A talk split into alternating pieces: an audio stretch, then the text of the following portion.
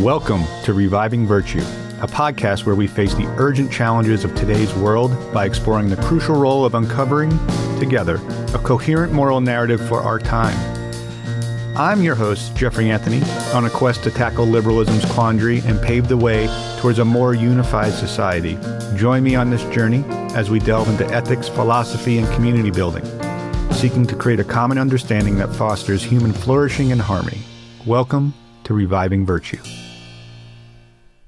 Well, here we are. We are now at the last chapter of The Public and Its Problems, the problem of method. Along this journey, we have explored many topics, from the intricate dynamics between private acts and their public consequences to the complexities of the state and government, from the delicate balance between individual freedom and collective virtues to the eclipse of the public's understanding in our modern, fast paced world. Throughout, Dewey's framework of pragmatism has guided our exploration challenging us to confront and reassess our perceptions of truth and knowledge. In this final chapter, The Problem of Method, we turn our attention to how we, as active participants in our societies, might approach problem solving in the public sphere. Dewey doesn't merely present us with the theoretical structure, but emboldens us to consider the role of method in our social and political lives. It's here where the journey we've embarked on synthesizes into a pragmatic approach an approach that emphasizes active, experiential learning and reflection in our pursuit of societal betterment. In this episode, we'll dive into Dewey's conception of the scientific method applied to social issues, a process not exclusive to the realms of physics and chemistry, but one that could and should be employed to analyze, understand, and ultimately address the public's problems that surrounds us. We will discuss how Dewey's insistence on a method of intelligence can guide our approach to policy, government, and societal structure, challenging us to always experiment, reflect, and adapt in the face of evolving public needs. And as always, we don't just stop at Dewey's original insights. No, we'll explore the modern relevance of his ideas, applying his methodological approach to our present day challenges, and we'll use a few metaphors in the process. I'm sure you're excited about those. This episode isn't merely a conclusion, but a call to action, an invitation to embrace Dewey's vision of a participatory and progressive society, and a prompt for all of us to step up as responsible citizens, always questioning, learning, and contributing to the symphony of our shared public life. So, let's dive in. In this last chapter, The Problem of Method, it begins by acknowledging the challenges that lie ahead in actualizing the democratic public.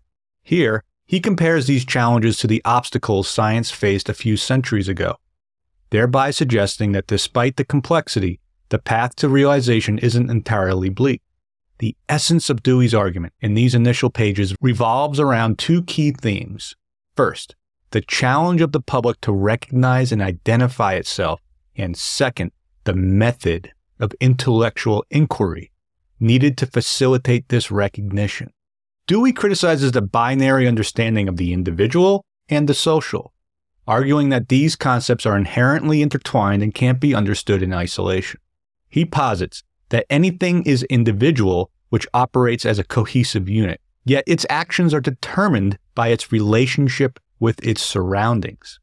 Thus, Dewey encourages us to recognize the inherent relationality of individuals. This has been discussed every chapter of this book their embeddedness within their environments, and the consequences of their actions. Okay, before we go any further, I want to broach a subject or a topic, and that is of functionalism and how it relates to Dewey's analysis of the individual and the public and the state. Functionalism is a sociological framework that paints a picture of society as an intricate clockwork mechanism. You could say where each gear, each spring, and each part has a role an interlocked function that ensures smooth and steady progression.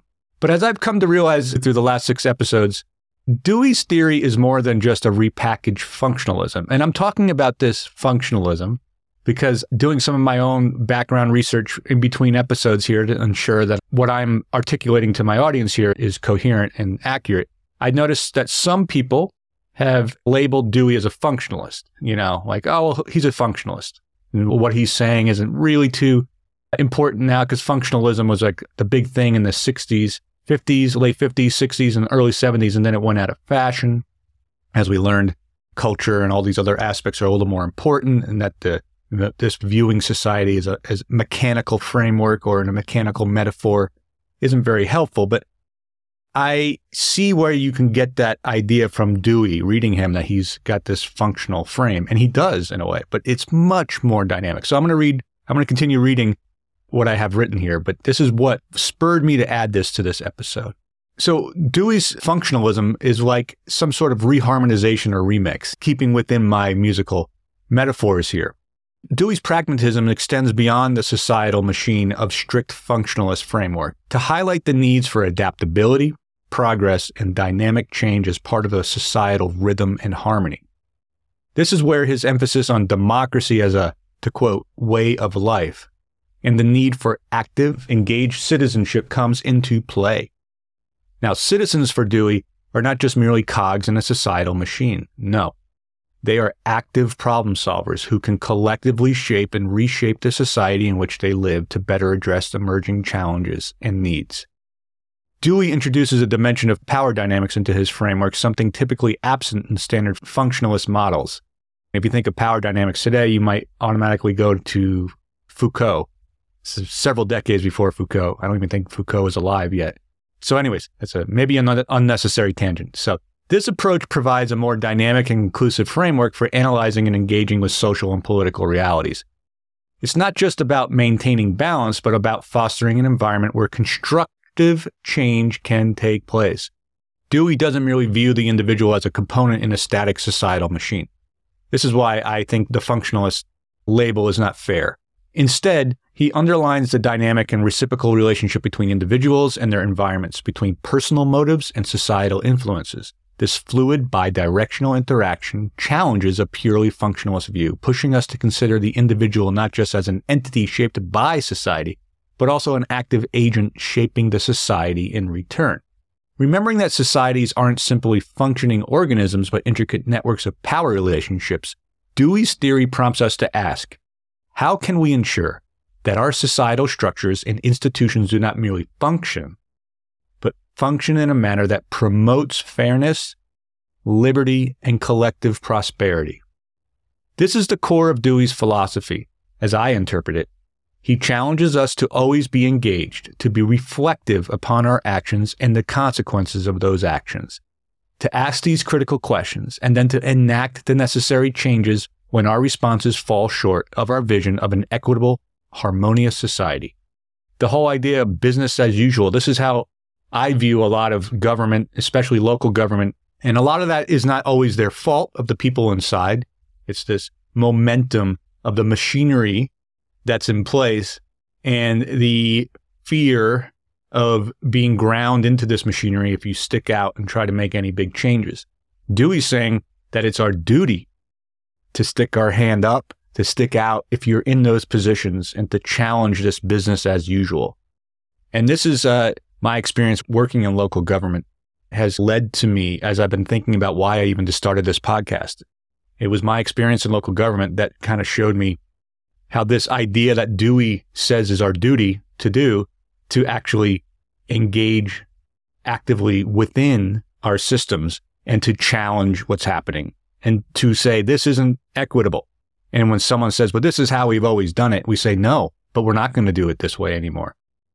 Problem is, if you only have one person in a big organization that's doing that, they're just going to get ground to a pulp. We got to create the support for that sort of environment to grow. We need to nurture that. And we need to create moral narratives that become embedded within our societal milieu so that it's the background we can work upon.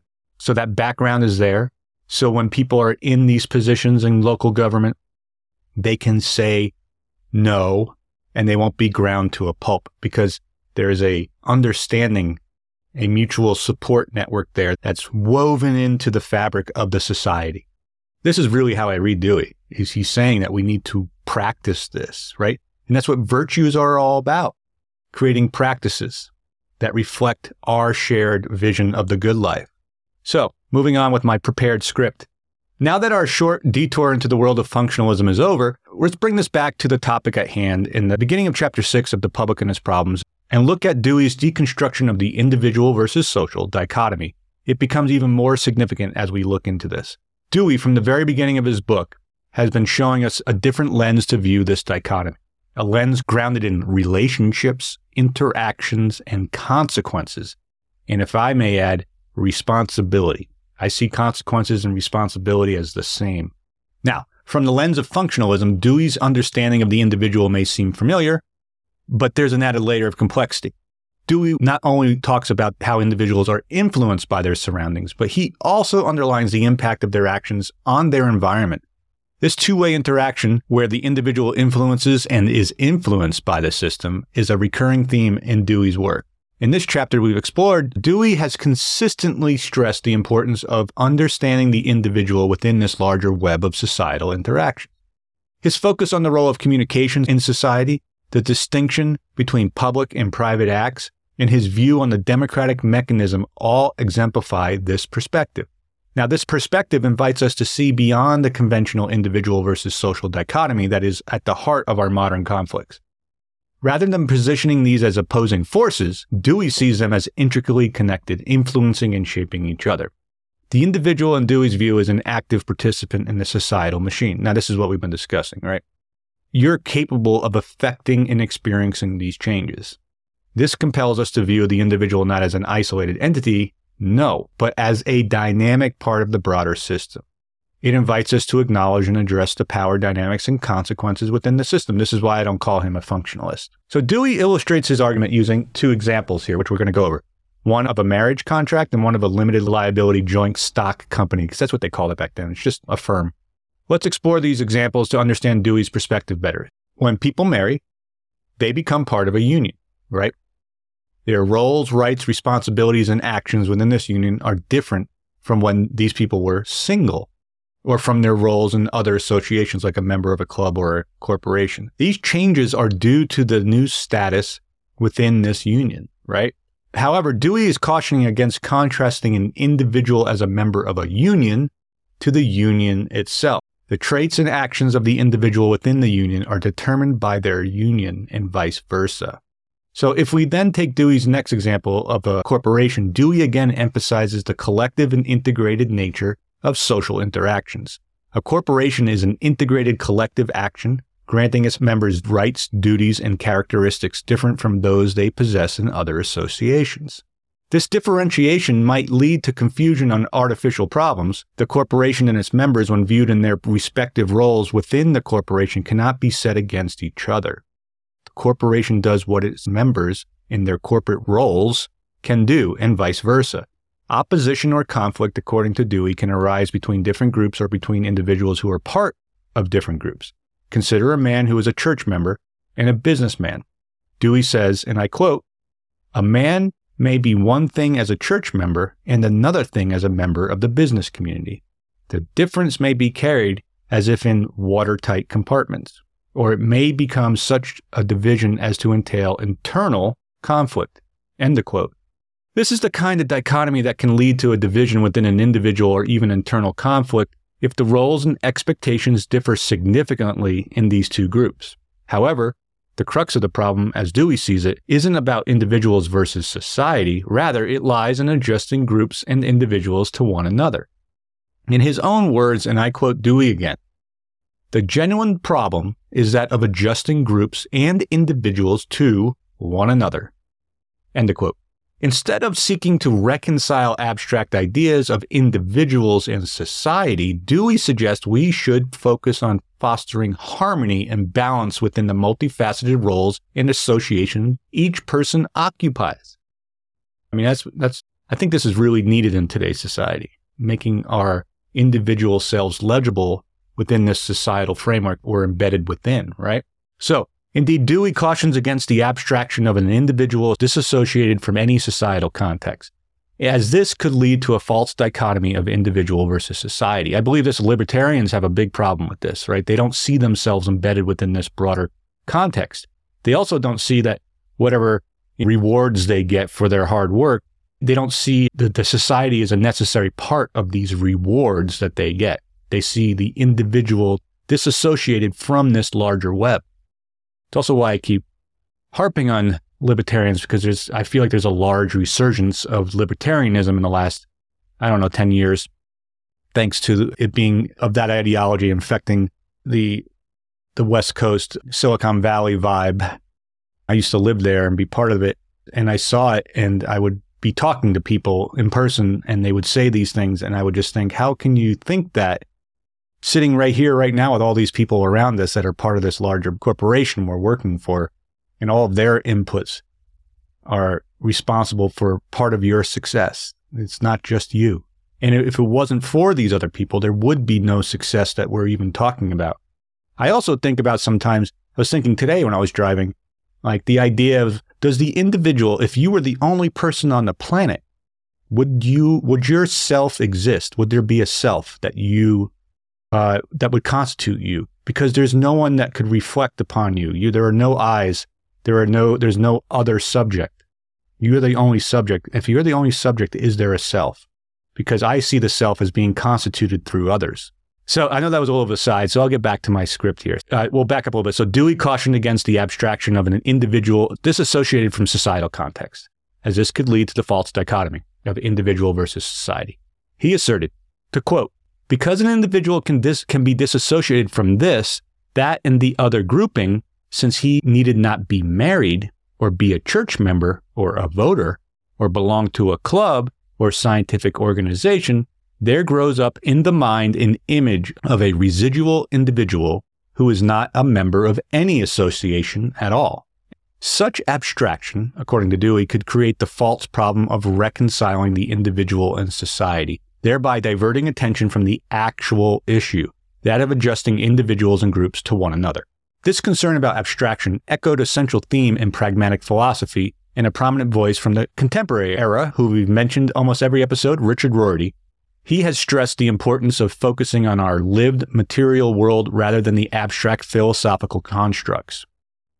In his book, Philosophy and the Mirror of Nature, Rorty argued that philosophy should move away from its traditional focus on seeking timeless truths and should instead focus on practical matters of human significance. He stated, to quote, Philosophy, in its new post philosophical guise, would then be free to take its place as an autonomous discipline alongside the other, now equally autonomous disciplines that have sprung from it.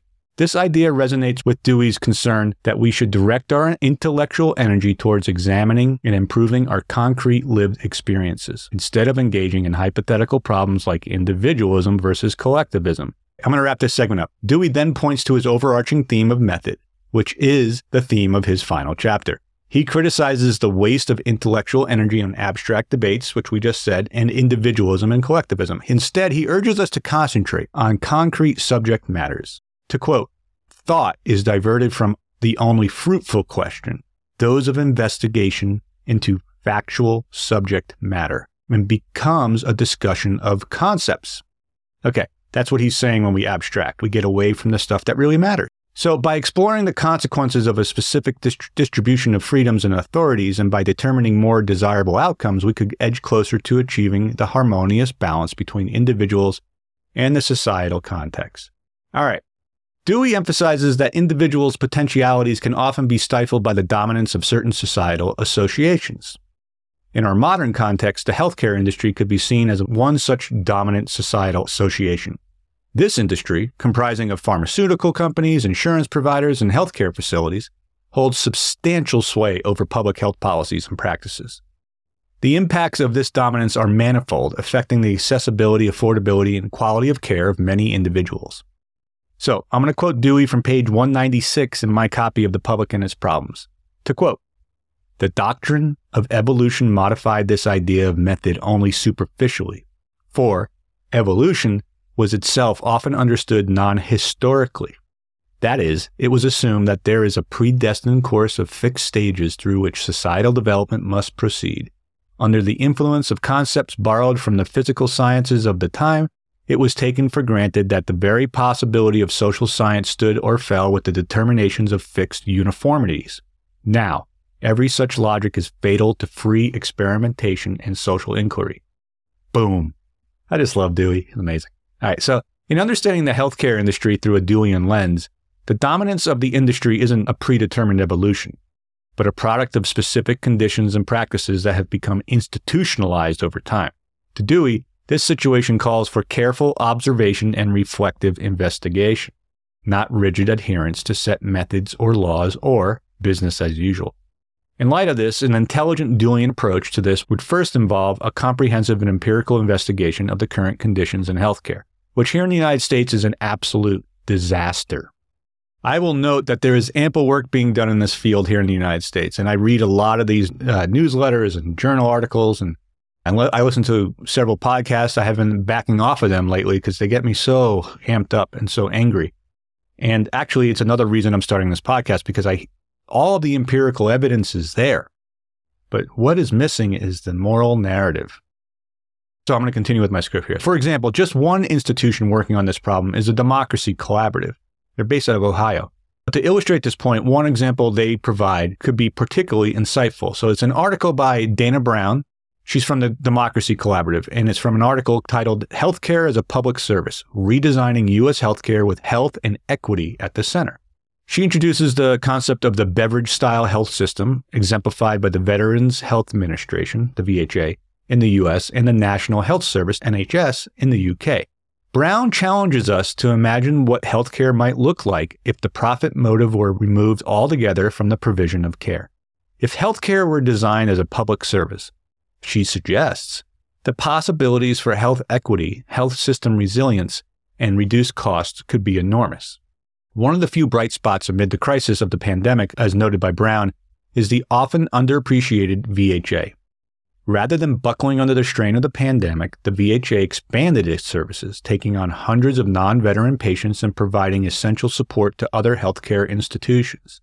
The demonstrated flexibility aligns with Dewey's insistence on the importance of constant readjustment in societal systems to meet changing circumstances. The VHA, as Brown discusses, is a Beveridge style system where both the payer and provider are public. This structure enables these systems to adopt public interest missions rather than being driven by profit. The VHA's mission, for instance, is centered on caring for the nation's veterans, embodying the ethos of a public service rather than a business. This approach allows the system to focus on serving the needs of individuals and society as a whole echoing Dewey's emphasis on individuals' potentialities and their participation in a variety of societal associations. However, it is important to note the VHA, like any large institution, has its shortcomings. These include variations in the availability and accessibility of services, staffing shortages, and infrastructure modernization challenges. Despite these issues, though, Brown emphasizes the overall effectiveness of the VHA in delivering high quality care. This evaluation recognizes Dewey's point that social integrations are always evolving and adjusting to new conditions, and no system can be perfect. The existence of challenges does not negate the value of the system, but rather suggests areas for further investigation and improvement. So, reflecting on Brown's discussion of the VHA as a Beveridge style system offers us another way to conceptualize healthcare as a public service.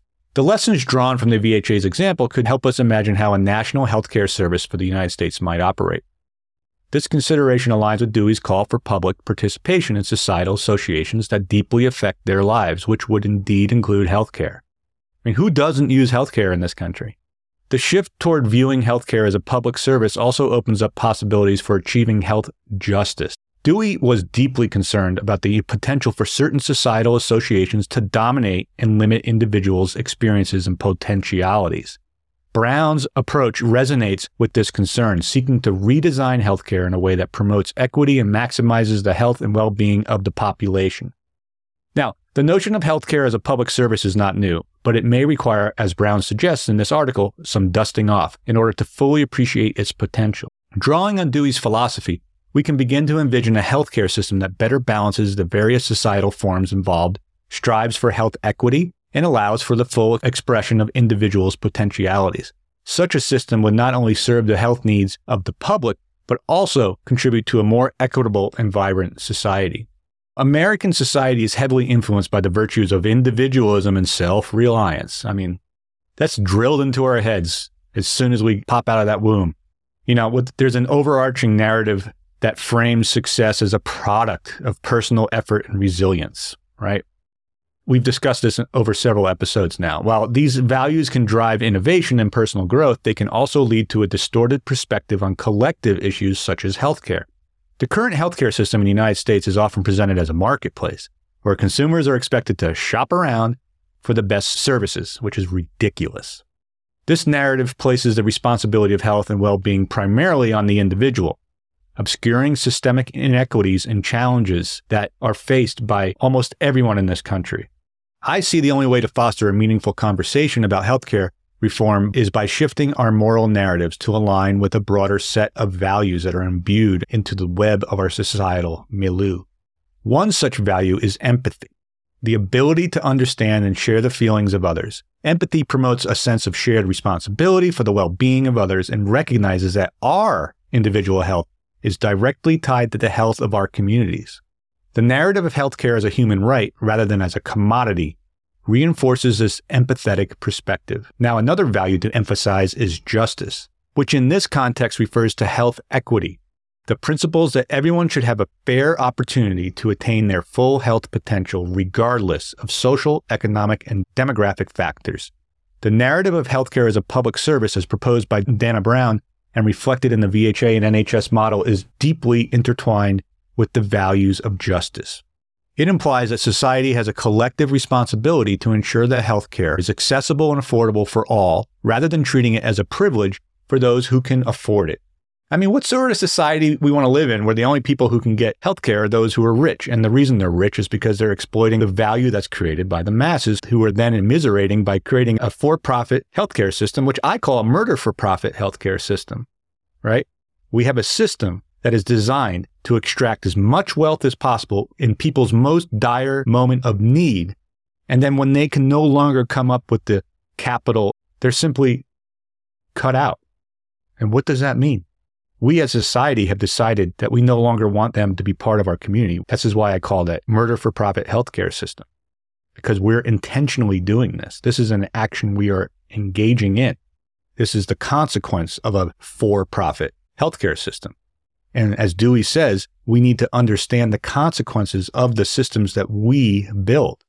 And we are responsible for the consequences. And we have mountains of empirical data that shows that the for-profit system we have in the United States is one of the most, if not the most inefficient system for Western democracies.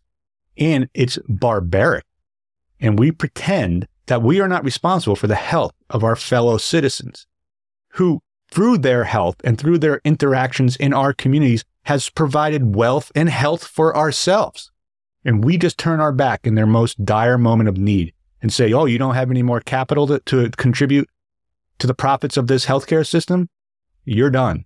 This is remarkable to me that to challenge the current framing of our healthcare in our system by pointing out the reality, the fact that the system is set up to extract as much wealth as possible. And as soon as the individual is no longer able to contribute any more of their wealth or capital to the system, we will let them die.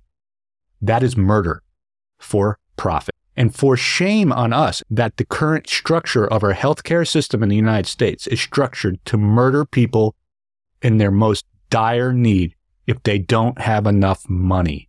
This is the country we have. This is what we've built. We've built this. This business as usual is cowardly. We have the creative ability, we have the agency, and we must be courageous enough to stand up and actively change this repressive, barbaric system. How dare we? Back to my prepared remarks. However, changing moral narratives is a complex process that involves challenging deeply ingrained beliefs and attitudes. It's not enough to merely propose new values or narratives. We must also engage in open, thoughtful dialogue about why these changes are necessary and beneficial.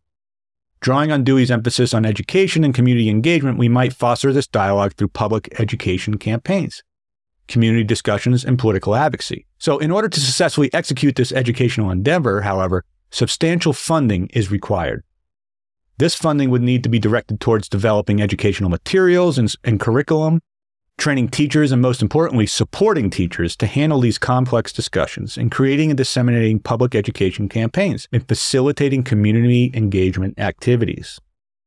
Additionally, resources should be allocated toward research for continuing update our understanding of the healthcare system and reform strategies. The long term benefits of such investment in education would extend beyond healthcare reform by fostering critical thinking, empathy, and civic engagement. Education can prepare individuals to tackle other social challenges as well. In essence, a well funded, comprehensive, and critical educational initiative forms the bedrock of a Deweyan approach to transforming our healthcare system. This approach, in turn, aligns with our broader goal of creating a more equitable and democratic society. In his critique of absolutistic logic, Dewey warns against the tendency to adopt rigid, unyielding ideological frameworks. A significant part of his argument is a direct challenge to Platonic philosophy and his conception of ideal forms. In Platonic philosophy, there are perfect, immutable forms or ideas that exist beyond the observable world. Things in our perceptible reality are seen as imperfect copies of these ideal forms. For instance, a chair, as we know it, is a flawed imitation of the perfect idea or form of a chair. All right. So Plato extends this concept to notions of justice, beauty, and truth, asserting that there are ideal, unchanging forms of these concepts that our worldly interpretations strive yet fail to emulate. This is just a crazy conception to me. I don't know, understand how this could take in, how this could survive for so long. This idea, I think it's ridiculous. But so Dewey also thinks it's ridiculous.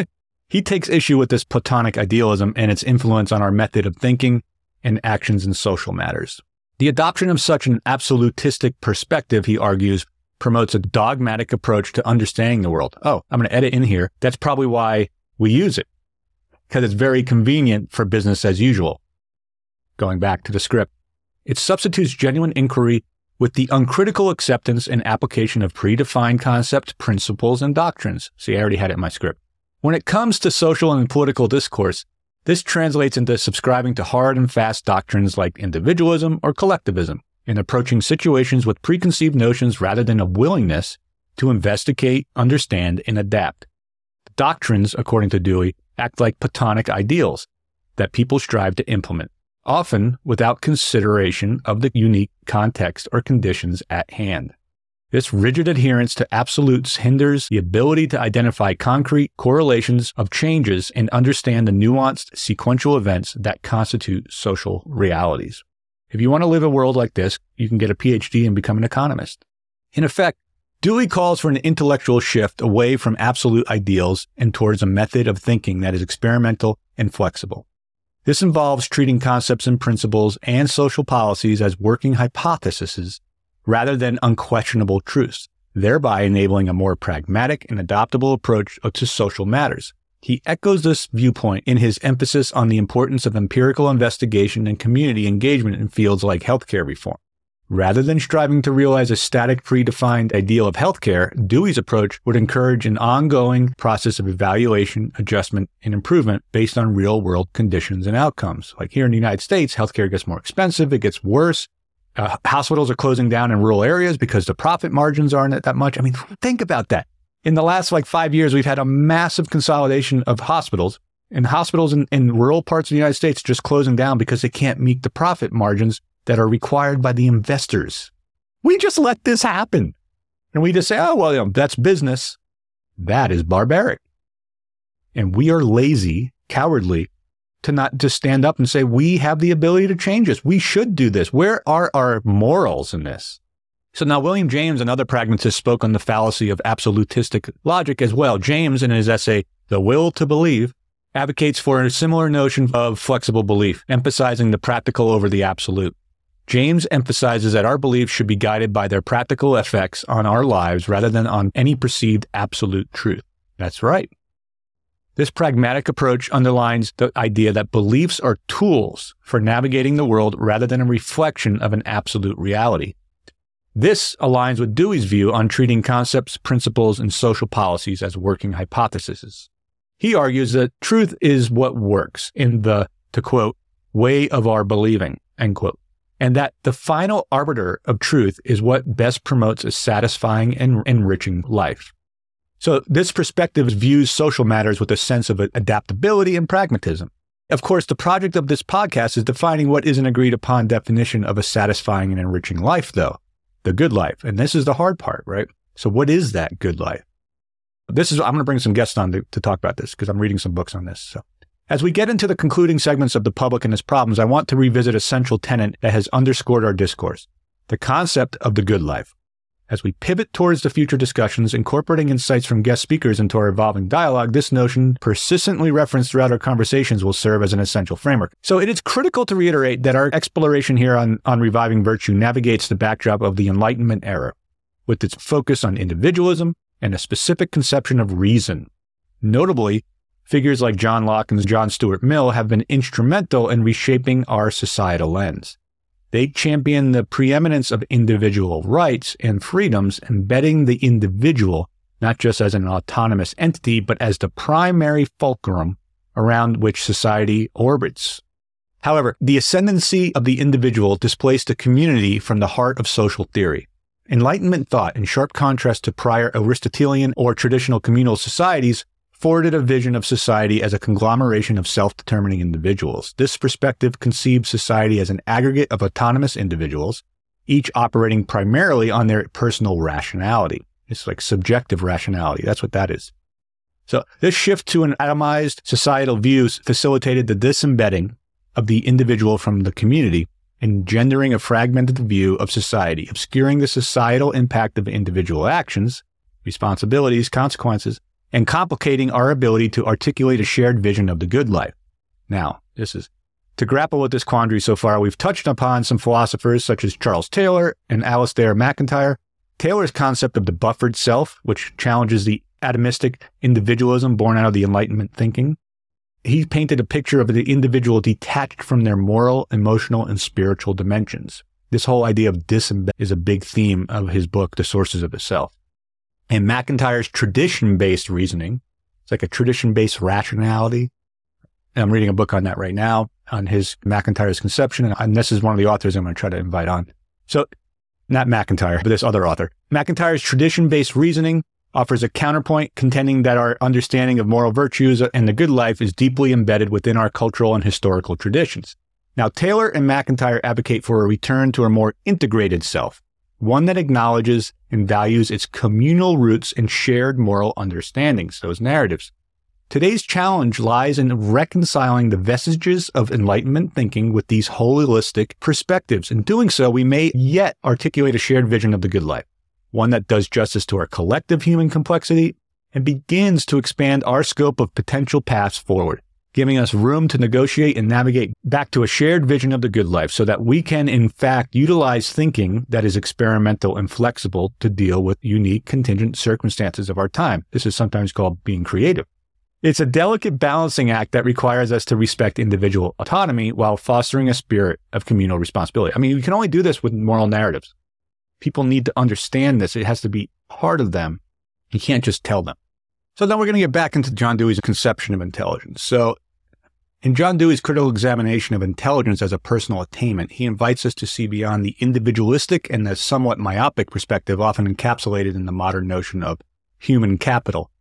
Dewey prompts us to recognize that our intelligence, abilities, and potential cannot be adequately understood or nurtured when they're viewed in isolation from our broader societal context. This is particularly pertinent in our current era, which is often dominated by a rather reductive view of education and learning, one that narrowly equates them to economic productivity and personal financial gain. This is the human capital. So this prevailing perspective, although seemingly empowering, can inadvertently lead to an oversimplification of the wholeness of a human being. It risks eclipsing the myriad of other dimensions that constitute our humanity. Our capacity for empathy, our need for belonging, our desire for meaning, our creative and artistic impulses, and our shared responsibilities towards our communities and environment. By fixating on individual wealth and economic output as the primary indicators of value, we risk losing sight of these essential aspects of our human experience. They're qualitative, not quantitative. Dewey's critique calls for a reorientation towards a more holistic understanding of intelligence and learning, one that acknowledges and values our interconnectedness and our shared responsibility for societal well-being. It invites us to embrace an education that nurtures not just our individual human capital, but our collective human potential. Such a perspective aligns with the virtues based approach that we have been exploring throughout this podcast, reinforcing the idea that our collective pursuit of the good life involves fostering a broader set of capabilities and qualities that enrich both our individual lives and our shared societal existence.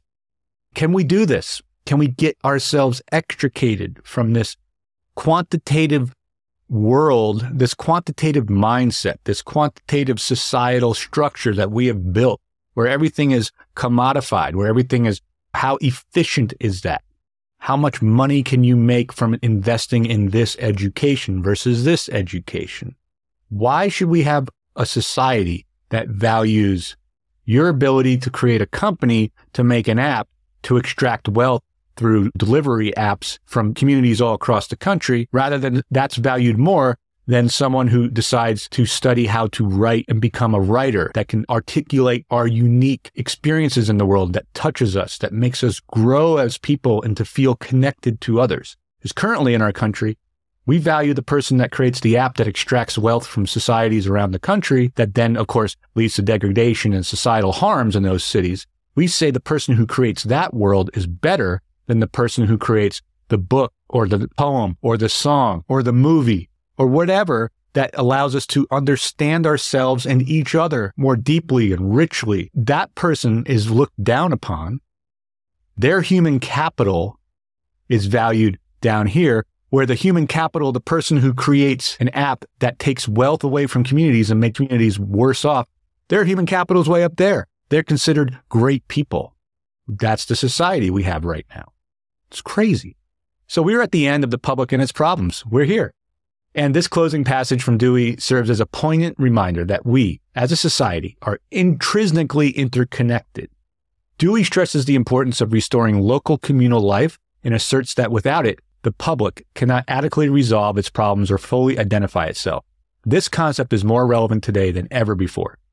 With increasing urbanization and technological advancements leading to both physical and ideological separations within our own communities, sometimes I walk out my door and I don't think I'm connected at all to the, the person, my neighbor. Sometimes I walk out my door and, my, and I look over at my neighbor.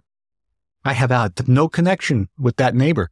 They live in this little atomized world. They, they can plug into all these other things that have nothing to do with our community here where I live in Tucson. I was thinking about this a couple weeks ago. We could have absolutely nothing in common, even though we live feet away. We live in the same town on the same street, but we have almost nothing in common. I don't know this. We have new neighbors now. I, am not talking about people who are listening to this who are my neighbors. I don't want you to think I'm talking about you. We, we, me and my wife, we, we intentionally try to integrate into our communities here.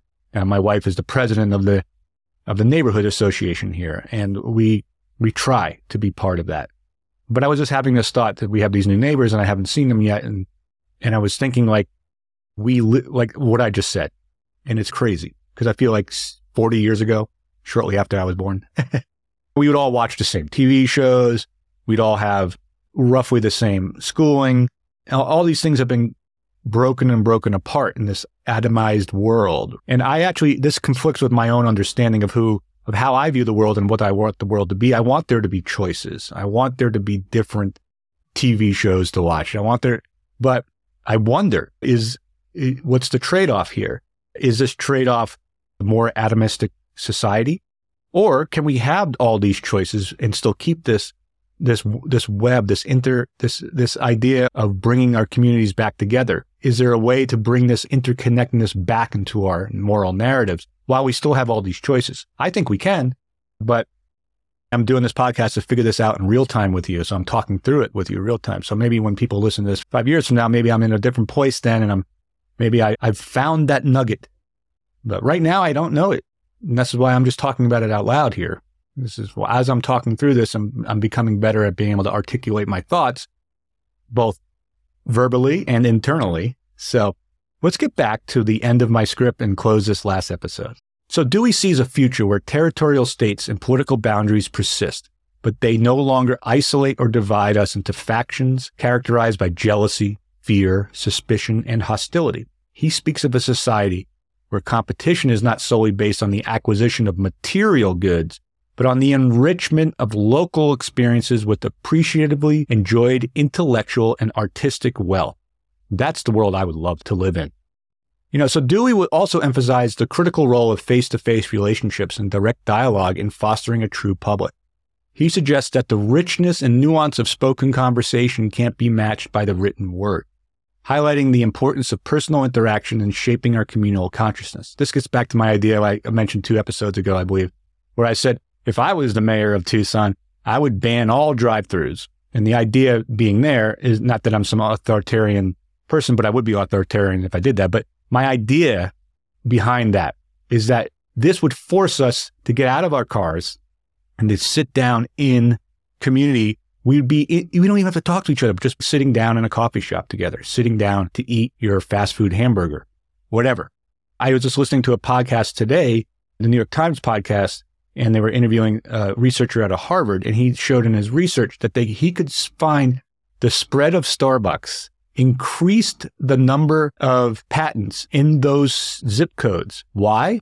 Because they figured out that all these competing firms, or not necessarily competing, but they could be just be in the same market or different markets, they would have a place to meet, a Starbucks. So they would go and meet at the Starbucks and talk about their ideas. And then new inventions were made from these places. He could map it across the country. And this is what I'm talking about. Like we have these fast foods. Now we have fast food with dual lanes so we can get more people in there faster.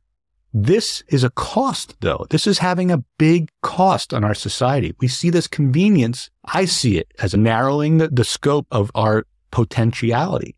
So when I say I want to ban all the drive throughs, my idea is I want to expand the richness of our culture by having these unanticipated meetings that happen, because that's where the magic happens. That's where the awe happens. It doesn't happen when we're sitting in our car listening to my podcast, waiting to get some fast food. But in all seriousness, we need to find ways to bring us together in person and not on the streets when we're protesting. It'd be better for us to avoid those conflicts by having more unanticipated meetings. So I'm I'm all for I'll vote for anyone who says I'm going to get rid of drive-throughs. You have my vote and you have all of my donations. So this concept resonates particularly today as we grapple with an increased partisan society in the United States, where common language and shared understandings seem to vanish.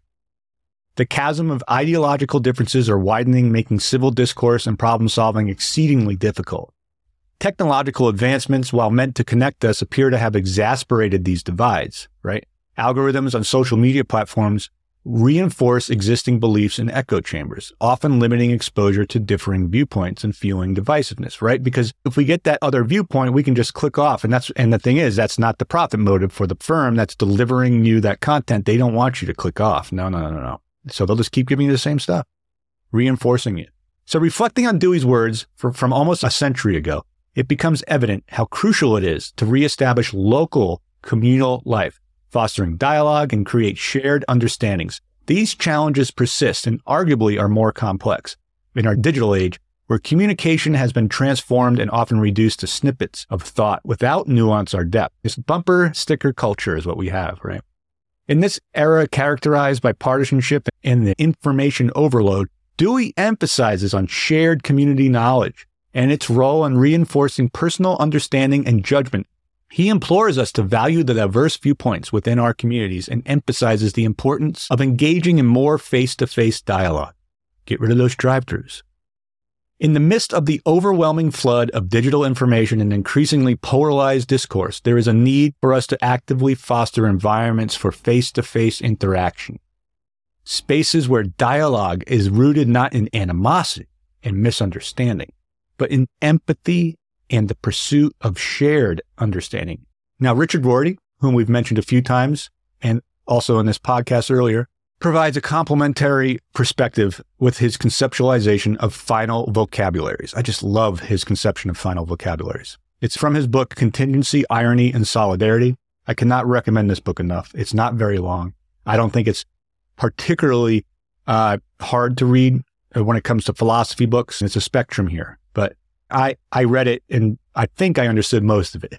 You, know, you read some of these philosophy books and you're like, I, I don't, the last hundred words, I, I understand four of them. I have no idea what you're talking about. And sometimes that's fun. Sometimes I'm into that. But, you know, with, with Rorty's book, Contingency, Irony, and Solidarity, that is a book you can understand. If you're listening to this podcast and you're still listening, you haven't you haven't jumped by now, you can understand it. Rorty posits that a final vocabulary is a set of words which it is believed a person can use to justify his beliefs and actions to others. To have doubts about one's final vocabulary is to risk losing the ability to justify one's belief or actions to oneself. The risk is incurred by anyone who treats the human situation as contingent. These final vocabularies are not fixed but are subject to change and expansion and require intentional construction and reflection, effectively employing a Deweyan conception of intelligence. This perspective pushes us towards a more inclusive, empathetic, and understanding society urging us to recognize the potential of expanding our vocabularies and, in turn, our understanding of others. This is what I love about this concept. This is our responsibility to acknowledge our agency, our limitless ability for cultivating our creative talents, and our intent to shape our own reality, a reality that comprises the vocabularies necessary for our time, our needs, our aspirations. We are not bound by theoretical chains inherited from Platonic forms. We must courageously persist, not in spite of universals, but because of the absence of any such notion of limits. All limits are self imposed. In the context of Dewey's call for a richer local communal life, Rorty's view encourages us to build narratives that are open, encompassing, and capable of growing in response to our shared experience. By fostering environments conducive to direct, empathetic dialogue, we can collectively expand our final vocabularies, building a more cohesive society from the roots of our local communities upwards. His vision challenges us to create a society that is not only alive and flexible, but also stable, responsive, and enriching, an ideal that is not only fully attainable, but more necessary than ever in our increasingly divided society. So here we are. We're at the end of episode six, and that means we're at the end of John Dewey's book, The Public and Its Problems. This has been a remarkable journey for me and hopefully for you too, the listener. While looking at where to go from here, I've decided to do one more episode on Dewey related to morals, and we'll review a chapter from his book, Ethics, and the chapter is called The Place of Moral Reason in the Moral Life and Moral Knowledge. I read this book about six months ago, and I got it in the John Dewey, The Middle Works, Volume 5. I got this book for $5 on uh, eBay. It was never opened. Amazing. Dewey has a way of explaining ethics and morals and incorporating all the different views that just really resonates with me. And so I'm excited to share that one chapter with you. And the chapter we will be focusing on is the central part of ethics. In it, Dewey discusses the nature of moral reason and its role in the moral life. He argues that moral reason is not a separate faculty of the mind, but is rather a way of using our intelligence to solve problems and make decisions. It is that focus on intelligence that drove me to add an episode on this because as I produce these episodes and listening to them, I realize that Dewey's conception of intelligence is very important and also very nuanced, rich, and multifaceted and it should have an entire episode dedicated to its explication. After that, I'm going to have some guests come on, I hope. I'm going to start reaching out to some people. I'm reading some other books while I've been doing this. And depending on scheduling and stuff, I also have uh, a chapter from a Charles Taylor book and a chapter from an Alasdair MacIntyre book I'm going to go over. And so until then, let's each do our part to nurture our societal garden, fostering growth of shared symbols, meanings, and virtues, and moral narratives that resonate with our time and aspirations. All transcripts are available on Patreon for the $3 a month Moral Explorer tier. If you upgrade to the $5 a month Ethical Pioneer tier, you can listen to the podcast early and receive a private RSS feed. I usually finish each episode by Thursday or Friday, giving you four to five days of early access. So thank you, and we'll see you next week. Be well and virtuous in your ways.